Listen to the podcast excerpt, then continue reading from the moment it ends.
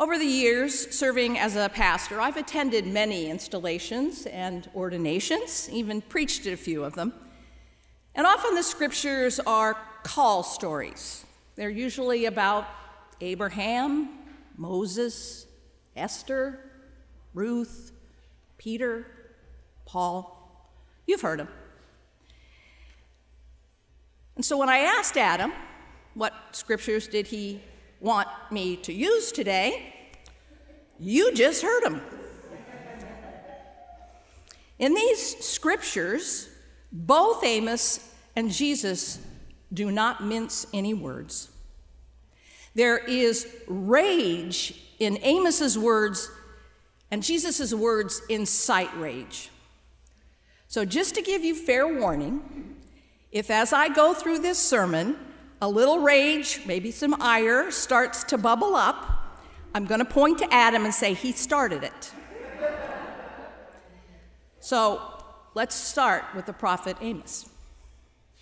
While we love to quote that well known verse, let justice roll down like waters and righteousness like an ever flowing stream, it would be disingenuous for us to skip over the preceding verses. For in these earlier verses, we hear Amos express God's rage toward God's people. I hate, I despise, I take no delight in your gatherings. I will not accept nor even look at your offerings. Take away your noises, your voices, and your harps, for I will not listen. Yikes. Clearly, the people of God are not as fixed in their relationship with God as they believe. So, how is it that God's chosen people got to this place, this place where they warranted such ire from God? From the very beginning of the book of Amos, and it's not very long, the prophet de- details over and over and over again the numerous ways that the people have wandered from God while they have prospered economically and militarily, where they believed that they had made it because of their faith in God. But Amos points out that the people have misused their power and their wealth by taking actions against the poor and the needy and being very indifferent to their suffering. The people are called out for the absence of the very foundation of the communal and individual life God expects of God's people righteousness and justice. So let's be clear when we hear Amos's words, he's not talking about festivals and assemblies and grain and animal and musical offerings in and of themselves. He is pointing out that religious assemblies, sacred music, and elaborate sacrifices are meaningless without righteous living and just dealings, especially with the downtrodden and the poor. So when we hear these scriptures in church, any chance that we're squirming in our pews? Do Amos's fiery words ring true for us? Can we see ourselves, our church, our community in this Hebrew scripture of people deserving God's rage?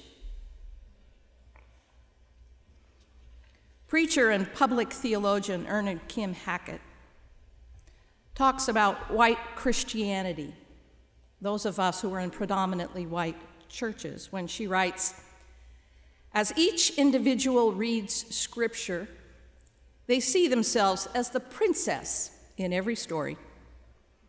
They are Esther, never Xerxes or Haman. They are Peter, but never Judas. They are the women anointing Jesus, never the Pharisees. They are the Jews escaping slavery, never Egypt for citizens of the most powerful country in the world who enslaved both native and black people to see itself as Israel and not Egypt when studying scripture is a perfect example of what she calls Disney princess theology. And it means that as people in power, they have no lens for locating themselves rightly in Scripture or society. And it has made them blind and utterly ill equipped to engage issues of power and injustice. It is some very weak Bible work. Are we willing to engage in difficult and faithful Bible work? Are we willing to truly listen to God's word to us and about us as it is found in Scripture? And borrowing from AA, are we brave enough to make a searching and fearless moral inventory of ourselves, our churches, our communities when we do engage with Scripture? Without doing this work, it is so easy to sit comfortably in our pews hear scripture through the lens of Dis- Disney princess theology, and feel good about being one of Jesus' beloved. Yet, without doing this work, I would argue that we cannot realize Amos's scriptural but that we hear in verse 24. But let justice roll down like waters and righteousness like an ever flowing stream. How often do we just dole out waters like coming from an eyedropper? How often do we take our righteousness from a stream that is stagnant with water that is filled with our political and cultural views? Can we not hear Amos as an agent of reformation calling us to this difficult work as he points out God's rejection of religious rituals that are empty of righteousness and justice? that God demands. The Message Bible puts God's demands most bluntly. Do you know what I want? I want justice, oceans of it. I want fairness, rivers of it. That's what I want. That's all I want.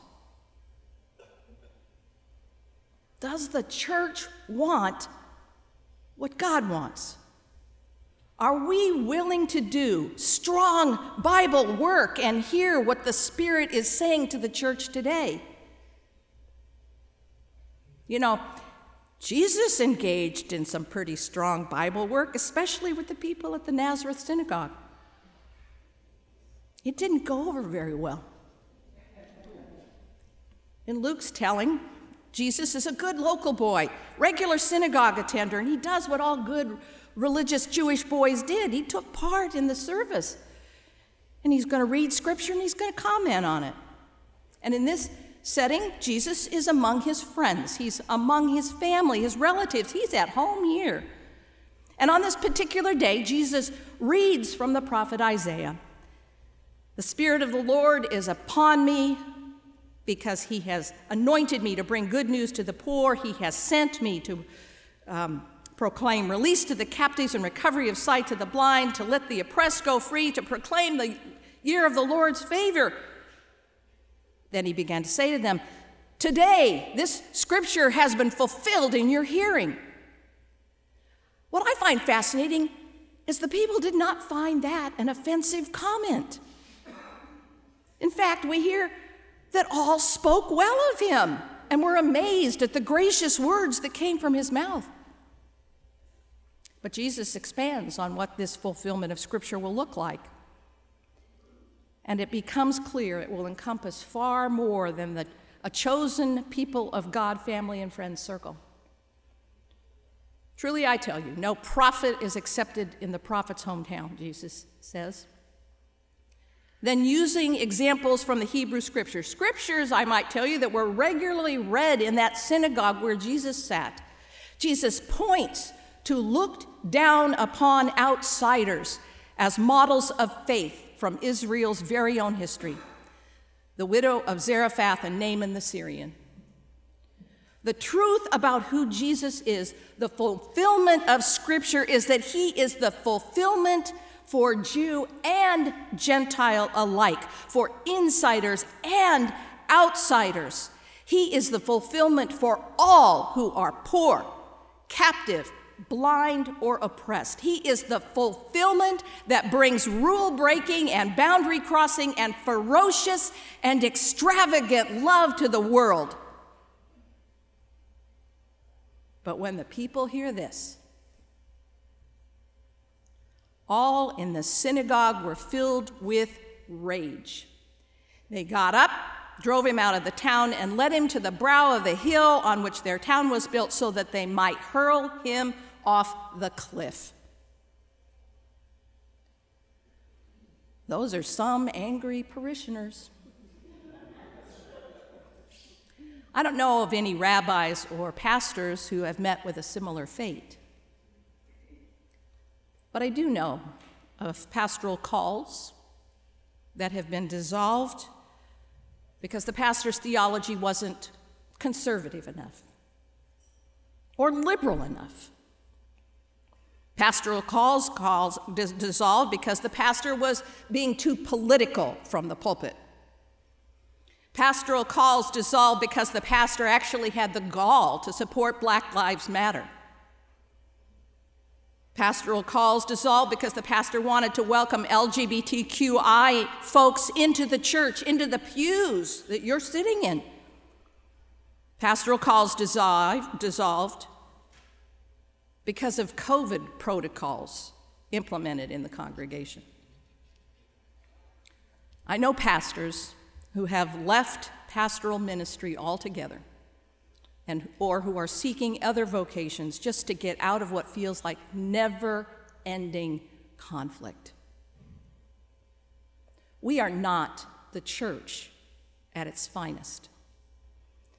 And I'm just talking about my tribe, the situations I know about in the Presbyterian Church. But there's other stories. The evangelical church is breaking apart is a recent Atlantic article written by P- Peter Wehner. It could just as easily be written about the Presbyterian church. He writes, the root of the discord lies in the fact that many Christians have embraced the worst aspects of our culture and our politics. When the Christian faith is politicized, churches become repositories of not of grace, but of grievances, places where tribal identities are reinforced, where fears are nurtured, and where aggression and nastiness are sacralized. The result is not only wounding the nation, it is having a devastating impact on the Christian faith. He quotes Mark Labberton, president of Fuller Theological Seminary, who said, too many Christians have domesticated Jesus by their resistance to his call to radically rethink our attitude toward power, ourselves, and others. We want Jesus to validate everything we believe, often as if he never walked the face of this earth. What we are witnessing can be explained more by sociology than Christology. Writer Anne Lamott puts it most succinctly. You can safely assume you've created God in your own image when it turns out God hates the same people you do.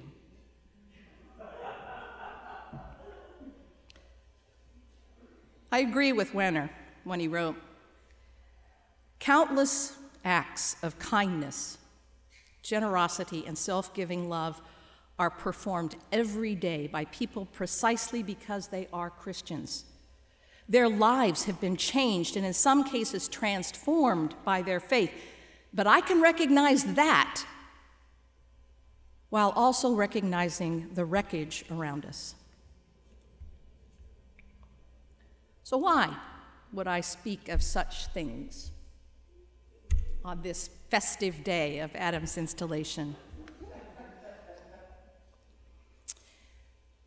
Because pastors are on the front lines of this conflict. Adam is on the front line of this conflict. The other pastors in this room are on the front lines of this conflict. And you have called Adam to this difficult work. You have not called him to tell you what you want to hear, to align with your political viewpoints and to make sure that you can sit in your pew next to like minded people. You have called him to help you do the necessary, difficult, and uncomfortable Bible work that we as Christians must do. You have called him to lead you to bring the good news to the poor, release to the captives, recovery of sight to the blind, and freedom to the oppressed. You have called him to help you to live as beloved disciples of Jesus Christ, resting upon God's call, God's demand for righteousness and justice.